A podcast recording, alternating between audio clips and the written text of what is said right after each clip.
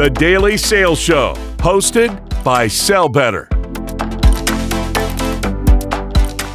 Bienvenue. I had to say it first. Welcome, everybody, to Sell Better by JB Sales, the Daily Sales Show.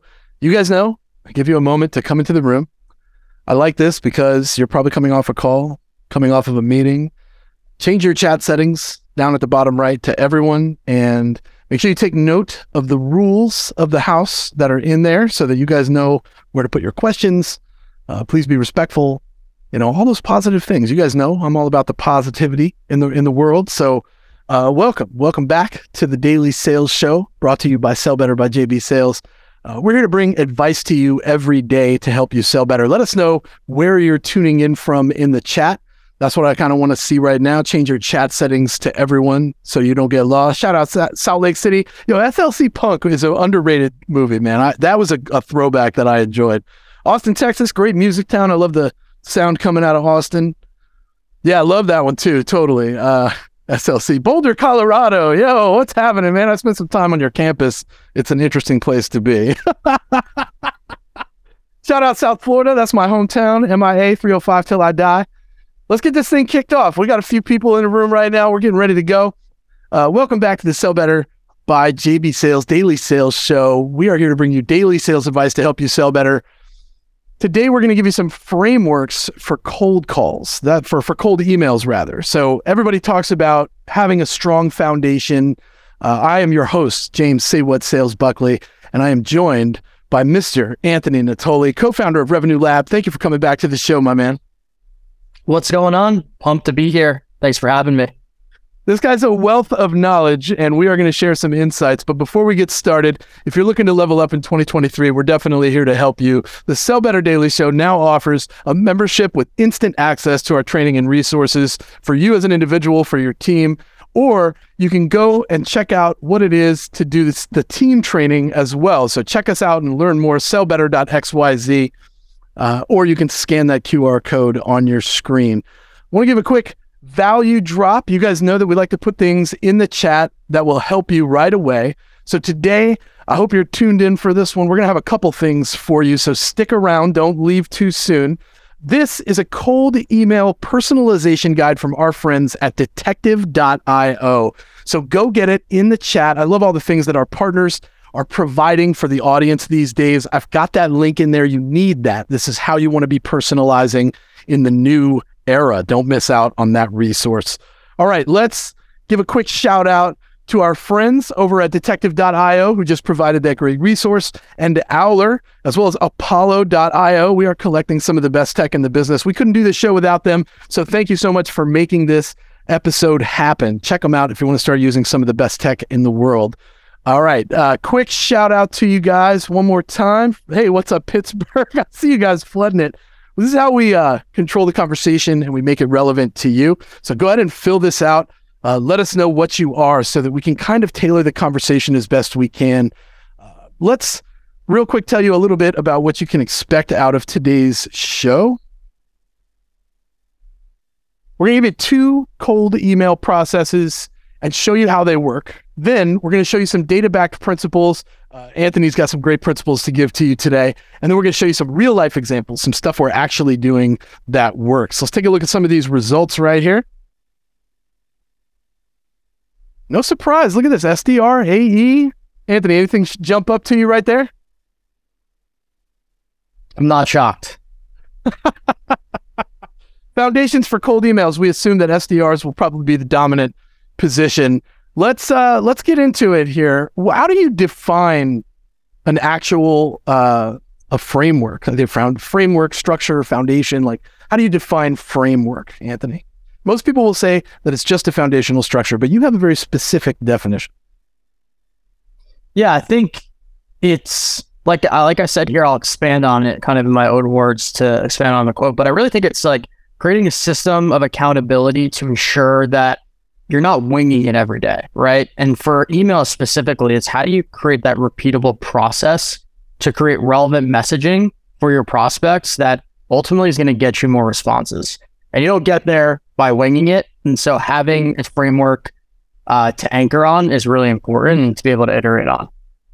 it's something that we can build upon. And the earlier we have frameworks to deal with, I think the better we become as salespeople because without those foundations, we can't iterate, we can't change, we can't morph things into the stuff that actually works. Let's give a quick foundational framework right here and expand on it as we move forward. Talk about this foundation right here for just a moment. Yeah, so I'm a firm believer that if you don't have all three of these things, then you shouldn't be doing outbound to anyone. And so, uh, with that said, it's not as hard as you think, though, to get each of these three. So, starting from the top, the context is simply why you're reaching out, right? It could be a number of different reasons for why you're reaching out to someone, right? Like, what's the context? What's your observation about that person, that account that makes what you're saying to them relevant and why they would care, right?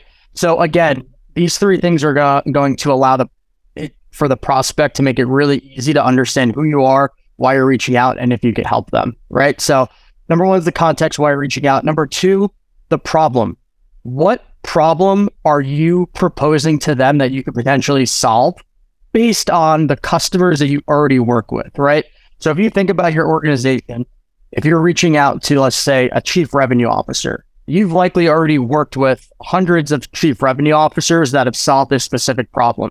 So when you're reaching out to new chief revenue officers, you should be reaching out with that same problem that they've already solved in mind. And then the third one is some kind of value at how you solve that problem. And the goal when you do uh, those three three things together is that you're going to provide a very relevant messaging that's related to what most personas that you're reaching out to are focused on because you're anchoring on that specific problem. So let's get into it a little deeper then, because I feel like three steps is a little bit vague. Not every email can be structured with three really quick, you know, bang, bang, bang. And people go, oh, we need to know more. Uh, one to three word subject line, run down this really quick and break down the deeper part of this. We are going to look at examples of how this works in real time in just a minute.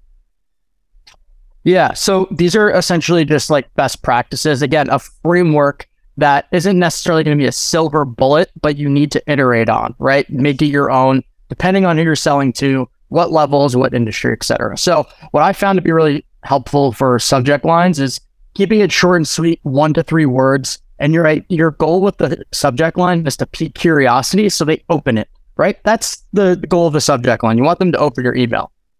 Next line, which is going to be your first line of the email, should be something personalized or relevant to again capture their attention. So they're saying in their minds, okay, this is relevant enough for me to keep reading. Right. And then the next line of that email is a persona specific problem that you know likely that they're either focusing on solving or they're maybe using a competitor based on the problem that you've solved for people like them already, right? It's validated. You've solved this problem already. All you're trying to do is find other people like the personas you've already helped to see if they have that problem as well. The last line of the email is typically a value add, right? Either a case study, customer story, or a, a one sentence, short, punchy line of how you solved that problem. And then your goal with the call to action is basically to say, hey, is anything I just said at all on your radar, or is it relevant to you at all? Right? Before I ask for a meeting, I need the prospect in their mind to validate that that they have this problem. Yeah. Yeah, and then the uh, the interest based CTA I think is complementary to how you solve that problem. If you're going to flow from this is what we do, this is the problem we solve to this is how we solve it, I feel like is this even interesting to you? Is such a great first touch CTA. Now we've talked a little bit about the foundation, the one, two, three piece. Then we went and you know zoomed in a little bit more. We got a little more granular with it. But it sounds to me like this is all for just one email. What if we wanted to build a cadence? Tell me about your one, two, three touch. I just love this. Yeah. Yeah. This is something that I've iterated in the last seven years of doing outbound, you know, starting as an SDR uh, and most recent as an AE. But essentially, it's um, the first email is introducing the problem that you solve, right? With that relevant first line. Um, and get a lot of openings, but you know, we, we all know that it, it takes more than one touch to get a response. So how can we pack a ton of value in a short period of time um, while staying top of mind? So after the first touch, you want to send um, a relevant bump email that is uh, not just thoughts question mark or any thoughts question mark, right? It's, hey, any thoughts, and then expanding on the relevancy that you mentioned in the first email. So you're making it really easy for the pros- uh, prospect to not have to do any additional work to understand who you are, why you're reaching out, and why they should care. The last touch um, of this thread, and this is a three emails in one thread of a, a bigger cadence, which we're just focusing on the first three today. But the third touch is, hey, let me share an example, right? So first touch, I've shared the problem. Second touch, I'm bumping it back up so you, in case you missed it. And the third touch is, hey, let me share social proof with you of how we've already solved this problem for someone just like you. I, I like this one, two, three. And I think, uh, you know, really, it could be a standalone one, two, three touch, depending on how transactional your product might be, your service might be. Uh, if your ACV is a thousand dollars, well, that's like a swipe of a credit card, you know. Uh, but if your ACV is like fifty thousand, you probably have a few more steps after this cadence, right? You're probably taking a lot more more tries at it. But this one, two, three seems to resonate well. We're going to talk about some of the results that this has been. Throw your questions in the Q and A. We will leave time four questions, but they need to be in the Q&A. You can upvote the ones that matter most to you. And don't be afraid to take a screenshot of some of this stuff and share it on social. Anthony put a lot of time and effort into this, and we want to make sure that you guys are getting the most out of it as well as your networks. So be sure and grab those screenshots for this stuff as you're moving through this content with us and learning all the things that you're learning. Uh, yes, I will pull up that last slide for you one more time.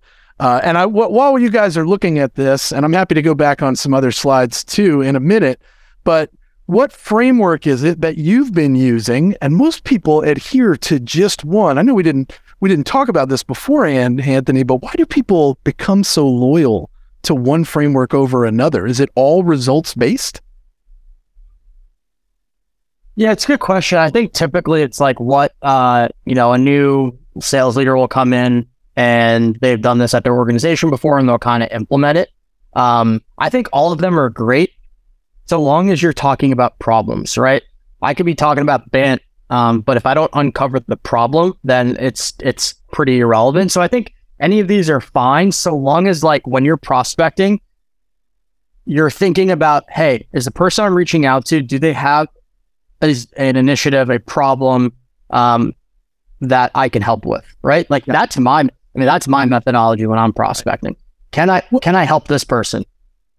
Uh, one of the recurring themes that you will all pick up on this if you're tuning in today is be sure that you're clear about the problem that you solve. Uh, that that's something that you'll hear us mention quite a bit.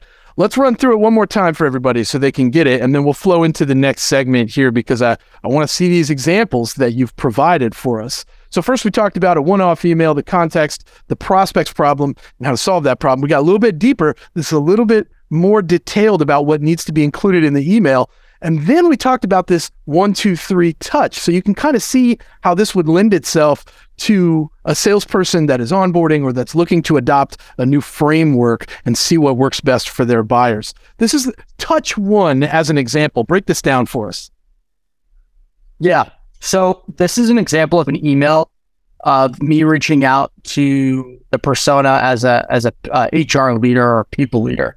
And what you'll notice is that there's no like super hyper personalized nuggets in here, but this is a really relevant email that allows me to scale it across a number of different contacts in my in my sequence without having to do a ton of research, right?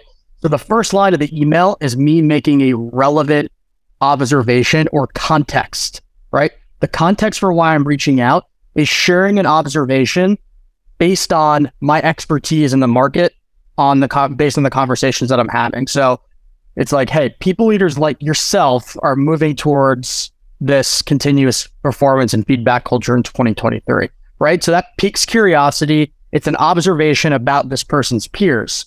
And when you say that, hey, your peers are doing something, it's going to make you want to continue to read on. And then I'll share the problem with this potential initiative, right? So, um, what's the what's the initiative or problem related to the observation I just made? And then all I'm doing is because I know they're probably not going to answer on the first email. All I'm asking is like, hey, is this on your radar at all? Like, yeah, I'm I'm here. I I've heard this from people like you before. Is this also something that you're thinking about? And listen, they may say no.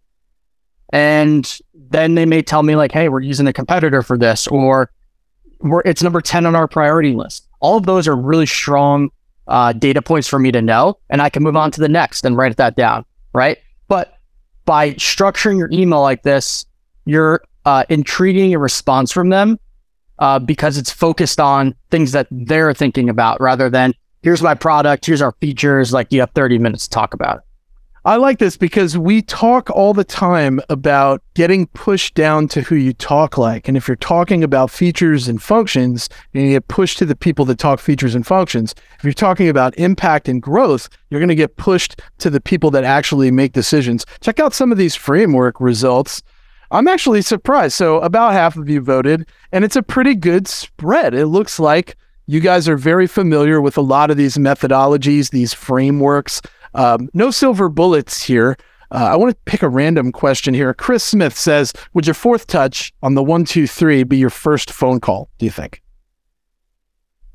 Um, so I'll have, I'll typically do a triple touch on the first day, which is a call, that email, and a LinkedIn profile view. If I'm mixing in other touches for that email sequence, yeah, my fourth email, my fourth email of that sequence is a new thread with the second problem statement. So the first three emails are a single thread focused on one specific problem, right? But we all know that we can help solve a number of different problems for our personas. And so I'll follow that same exact three, uh, like tree branch type thread, but for problem number two. So it's like, hey, I talked about problem number one. We also help solve this problem. Here's how. This is good because you can move from value proposition to value proposition as long as you're following the framework rules that you've set for how you send messaging. Consistency, I think, is a major impact here because every message that we write has a similar flow to it. So our prospects become quite familiar with that flow. They almost expect it, right? Uh, I want to do the second touch and I want you to break this down. And then we're going to talk about this third touch and some of the results that you've been seeing from this one, two, three, which I really like. I'm very attracted to. I might steal it. I'm just saying. All right. So break this uh, step two down for us. Yeah. So, I mean, step two really like it's the same idea as like any any other type of email, but this is basically like a template that you can steal. It's um like just talking through it, right? This is not exactly what I would say, but it's like, hey, um, think about when you do your account or contact research, right? You're looking for context of why you should be reaching out. So let's just say that uh, I do something to help SDRs and I saw that you were hiring SDRs, right? That would be by context for why I'm reaching out. And that would go into line one. Hey, I saw this trigger based on my research. Hey, I saw you were hiring SDRs, right? Now, second line is what is a problem that I solve related to that observation? So we hear often this specific problem related to what I just saw. Here's how we help with that problem. Is this worth learning more about, or is this a terrible idea to talk about? Something like that to say, hey, I saw this thing. Here's a typical problem that folks that we work with run into based on that observation that I know you're focused on. Here's how we solve it. And then asking them basically their interest about what you just said. Yeah, and I think it's worth noting. Let's circle back to that first email you mentioned. It's unlikely that somebody's going to immediately reply to that first email. So the second email, bumping it up, um, and I think we, I think we overuse that phrase, a bump email, right? This is literally calling attention to the problem once more, and it feels repetitive. I don't want to say the same thing as where we think, but the third touch is where, and I noticed in the chat somebody did mention case studies. I think the third touch is where you probably see an uptick in replies. And that's this, these numbers are real. This is Anthony's data here. You can't lie, right? The data is what it is. 70% open rate is pretty high. 50% reply rate is something a lot of salespeople aspire to. Tell me why the second two things? Why is the se- the third touch a reply to the second touch? And then how do we add the social proof? I think case studies is one example, but there's probably some others. Yeah. So this third email is a reply to the first two emails because it is social proof to back up the problem that I just mentioned that we would solve. So it's like basically saying like, hey, don't take my word for it. Here is someone just like you who solved this problem with us. And that gets people to like validate that you have credibility and it earns trust, right? So like when I worked when I worked at Lattice, we had a quote from the VP of people at Reddit. Now, what person that I'm reaching out to about a specific problem wouldn't pay attention when I have that social proof and validation and credibility? It catches people's attention. And what they what they start to do in their minds is say, okay, this is Anthony. This is what he's emailing about this specific problem. Um, and then what the third email does is make them feel more comfortable about they're probably on the fence of like, yeah, I know I have this problem, but like I don't really know this person. And then that that social proof, that case study quote can push them over the edge of being like, okay, like this is probably worth learning more about if there's actually people out there like me who are leveraging this solution already to solve this problem. There is something comforting about people who have worked with others like me in the past. I think we resonate with those types of comments because I want to see the fact that you've helped someone through this problem. It means you could help me too. It's unlikely if somebody came to me and was like, I've actually never done this before. Can I sell you this? Right? You're like, I don't know. There's some doubt there, right? Like, but maybe there's some excitement too. You're like, I want to be a part of it. Uh, okay, so here we go. There we go. Reply rate was 50%. Wayne, I appreciate that question. Uh, this is a question. Where do you typically see engagement the most? Is it the first, second, or third? I think the first is probably a lowest number. But what, what about the second and third? Which one is typically the, the winner for you?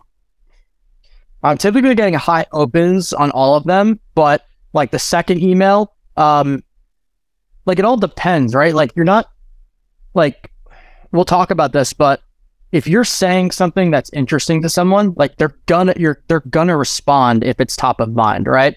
The reason why people say I'm not interested or they don't respond is because like you're not saying something that's of interest to them, right? That's just like how it is. So like depends. You're not the goal of these emails isn't trying to convince someone that they magically have this problem, right? Your goal is to try to find the people that actually do have this problem. Yeah. So like if I catch someone um, that is focused on this thing, then that bump email like works a lot of the times. Um, but maybe if I'm reaching to like a C level person, they may need that additional social proof to get them over the edge. Yeah, I like. So it's really the second and third. I love. No, I, I figured it would be two or three that would probably have the highest Yeah. rate of reply, especially. Uh, and I saw somebody asked a question about an example of social proof. The case study is a good social proof. You know, if you can tell a story about a customer that's like them, and you can sh- point to the results that they saw, that's great social proof. Great question there from the two uh, two folks that asked those questions. Thank you very much. Uh, I want to give you guys a structure that probably is one of the oldest, probably one of the first real structures, and we train on this framework uh, for salespeople: attention, interest, desire, deci- decision, or action. I've heard desire and decision as the D, but I think decision is better. Uh, this is the AIDA framework. You probably heard this. Uh, put a one in the chat if you've ever seen Glengarry Glen Ross. This is probably where you heard this phrase from. Um, and you know, I'll tell you the truth. I'll say the same thing that John says. we all agree. Don't watch the whole movie. It's a very depressing movie. But this one eight minute section with Alec Baldwin, where he breaks down attention, interest, decision, and action. This is uh, 1898 St. Elmo Lewis, four emotional stages that people go through before they buy something. Uh, this can be attached to any long standing outreach process that you might have. You need to gain attention. They have to express some level of interest. They need to make a decision on whether or not they're interested and if they're going to take the action that needs to happen for them to get to that next step. So uh, we're putting a one in the chat if you've ever heard the Glengarry Glen Ross AIDA field. That's what that's what people are doing right now. I want to take this down because I want to talk to Anthony about what salespeople should be looking for when they're trying different frameworks and looking for the points that tell them this is a winning framework or I need to abandon this, it's not working? Yeah, I think a lot of you know, a lot of people that I coach, train, mentor, you know, the first thing I ask them is like, hey, what is your um what does your product do to solve like what problems are you solving? Yeah. And it's typically like, hey, we've got this AI revolutionary thing, thing, blah, blah, blah. And guess what? That's what's in their emails. All they're talking about is them, their product, their features, their service. And they forget to talk about the actual problem that it's solving. The reality is, as uh, if you're an SDR working with an AE or an AE, you know that people buy based on solving problems, right? Like the decision in that AIDA framework is based on if they can solve a problem or not. And so, right. why don't we prospect and email and call with the same thought in mind? And so, like, whatever framework you do use, you've got to be talking about the problem because that's what people care about solving, right? And you won't come off as like this, you know, to to our to potential buyers as like a sleazy salesperson if you're talking about problems because all you're there to do is, hey, I know uh, based on people like you that we've worked with, they've had this problem. I'm reaching out because I want to see if you also have this problem. If not, like all good, right? That's the mindset going into it.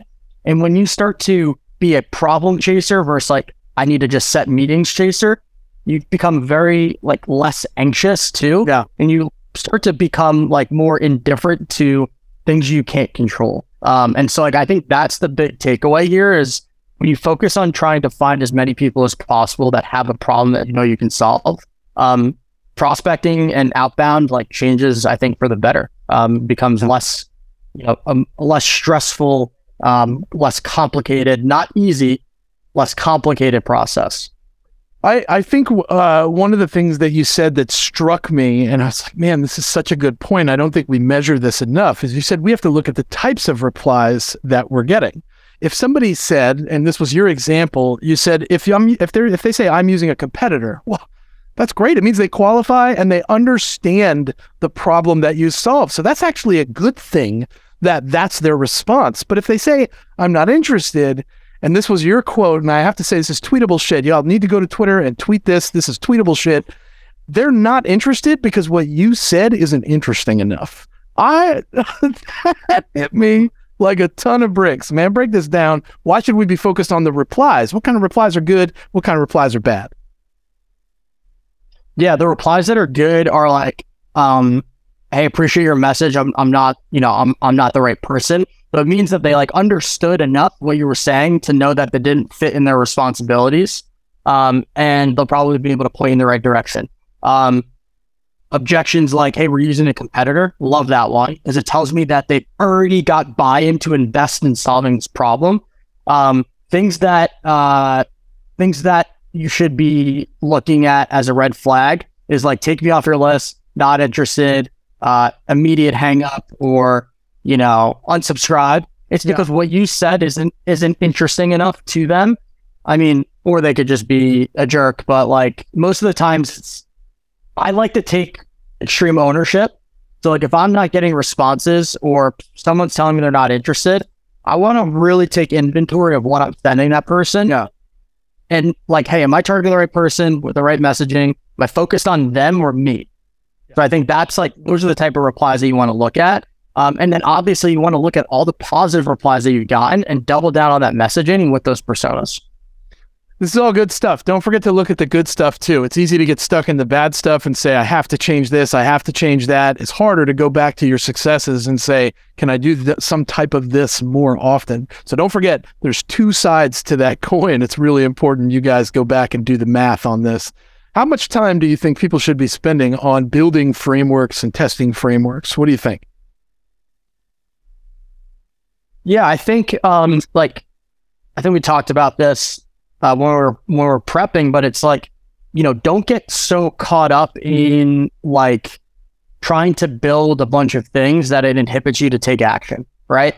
I'm a big fan of learning by doing, and so I'd rather people spend more time on becoming a problem expert of what your persona faces typically than trying to build out like super well thought out, personalized emails, spend less time on that and more time focusing on the problem that you can solve and A B test, right? If you have questions on subject lines, guess what? A B test it. If you have a question on an email opener, test it.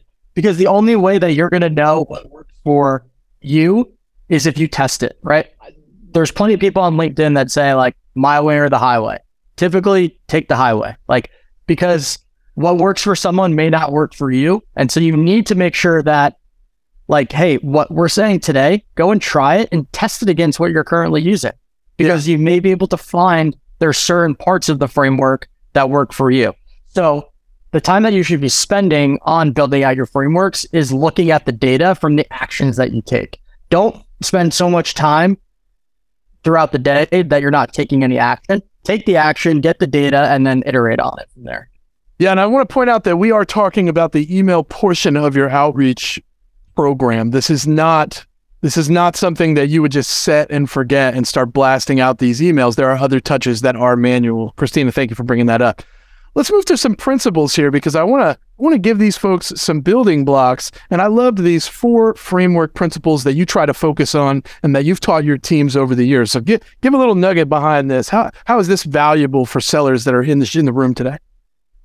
Yeah, so I think relevancy beats random personalization every single day of the week. Um, you know, if I was a, let's say a BDR leader and someone reached out and said, Hey, I, I saw you went to University of Arizona and then didn't tie it back to what they were saying in the rest of the email, I would be very confused. Yeah. But if that person instead focused on a relevant problem that people like me in my role had, I'd be more likely to respond to that email. So with that, I'd rather folks spend time on getting relevant context or triggers than finding about if they like dogs or what food they like or where they went to college. Because people are going to book meetings and convert to closed won opportunities because of the random personalization. So, you know, if you can take the personalization and tie it to the problem, that's amazing. But typically takes a lot of time. So save that for your your tier tier one uh, prospects at your tier one accounts. The rest of it, you can find those relevant nuggets. Um, so spend your time more on more on that. Um, second one, in different tones. So um, you don't want to come across as like desperate or needy in your emails, and so you want to be uh, indifferent and and unsure. It's like, hey, not sure if you're focused on this, or you might be um, seeing this in your day to day. Not sure if it's a fit, but um, and then providing the context after that, it shows that the person that like, hey, um, I'm not here to like force you to do anything. Like, kind of, you know, couldn't care less if you book a meeting or not. I just want to see like if you're focused on this thing, right? Yeah. And so it's more of that confidence that comes across when you use those indifferent and unsure tones in your in your notes um, yeah. to to prospects. Now I want to pause on optimize for mobile because I think it's complementary to Bryce's question here, and I'm going to go back a couple of slides here. But you'll notice that our designers, super intelligent, we put this on an actual phone. Optimizing for mobile, I believe, has been reported to have up to 41% higher reply rates so, yes, one of the principles that Anthony has been training people on and teaching people is to maximize the mobile consumption of your messaging. So, that is definitely hot news right there. You want to make sure you go back to all of your emails and ask yourself, can I create another version of this that's more mobile friendly to B test against what I currently have? Uh, yes, I will show the mobile slide again. Thank you very much. There it is. Uh, Laura, Leah, I appreciate that. Uh, so, Bryce, there's the answer to your question. We're going to get to Q and A here in a bit.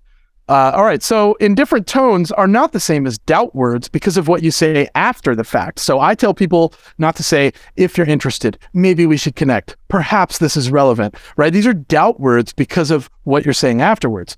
But using this indifferent tone is relevant to what's happening internally. I liked when you said, you've probably been talking about this in your morning meetings that is not the same as using a doubt word. That's an indifferent tone. That's a good example, right? Yeah, 100%. Doubt, doubt words show that you're not confident in what you're selling. Like, yeah. imagine if I was on a sales call with someone, it's like, hey, like, uh, based on what we heard today, like, are, are you like, are you interested or not? Like, I'm not sure, like, if what you saw today was No, it's like come with that conviction um, when you're trying to like, you know, send off the email. But those unsure or indifferent tones, um, it does something in the prospect's head which wants them to keep reading. Um, like one of my favorite ones is like, hey, correct me if I'm wrong, but and then and then insert your observation of what you saw. Yeah. I often will create LinkedIn content or social content around something that we saw for, and I'll have people that reach out to me in DMs or leave in the comments, Hey, we just talked about this in a morning meeting the other day. Let's chat. Right. This is like real time sit that you can do that generates conversations with strangers, which I don't know if you guys know, that's where revenue comes from. So take the opportunity to do that kind of stuff. All right. I have one more thing I want to give you. This is value drop number two. And today, our friends at Owler have agreed with us that relevant triggers and the way that they're used are how we boost replies. So we've teamed up with Owler to make this guide for you on how to use relevant triggers in your sales messaging. This is where you fill in all that personalization that Anthony was showing you earlier. So go ahead and grab that resource. It is in the chat right now so that you can start using it right away. We're going to get to Q&A here in just a second. Before we do though, I always like to give an actionable suggestion for improvement that you guys can take away and start doing right now that will improve your existing framework or maybe even provide something you can think about as you build your own framework. Uh, so, Anthony, this was the challenge that you put up for everybody. Challenge yourself to put your problem in the email. Put a two in the chat if you don't talk directly in your emails about the problem that you solve. Be honest, it's okay. I, I want to know. I'm that guilty person. Sometimes I don't, I'm not clear enough on the email. Why is this the challenge you put in front of everybody today? It goes back to what I said earlier. I think um, a lot of us are so focused on like booking meetings that we can dictate our messaging based on that outcome we're trying to drive. And when we do that, it's all about, hey, this is why we're so great.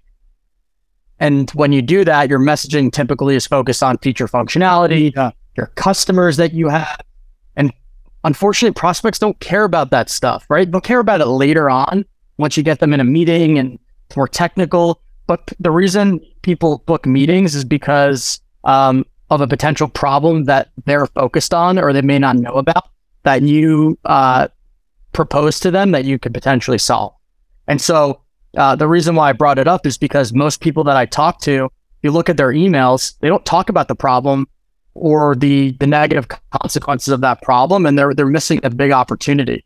Um, because the reality is the way people buy is based on problems, so we should prospect the same way. I like that. Say that one more time. The way that we buy is based on problems, so we need to sell the same way. We need to prospect the same way. We need prospect to call people with this. Yeah, like you know, if I if I was an AE trying to sell someone something, I wouldn't be trying to do it based on feature functionality. I would be trying to do it based on uh, the problems and, the, and and eliminating potential negative consequences. So I'm gonna when I cold call someone, I'm gonna take the same route, right? Uh, my goal is to figure out if they have those problems, um, and what the negative consequences of not addressing those problems are. Same with my emails.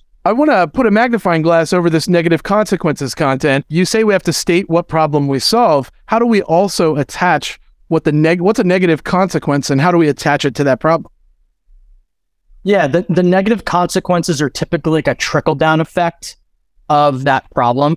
So let's take um let's take for example, like if I was selling a forecasting solution to like VPs of sales. Mm-hmm. Uh, the problem the problem with manual forecasting is that is a nightmare, right?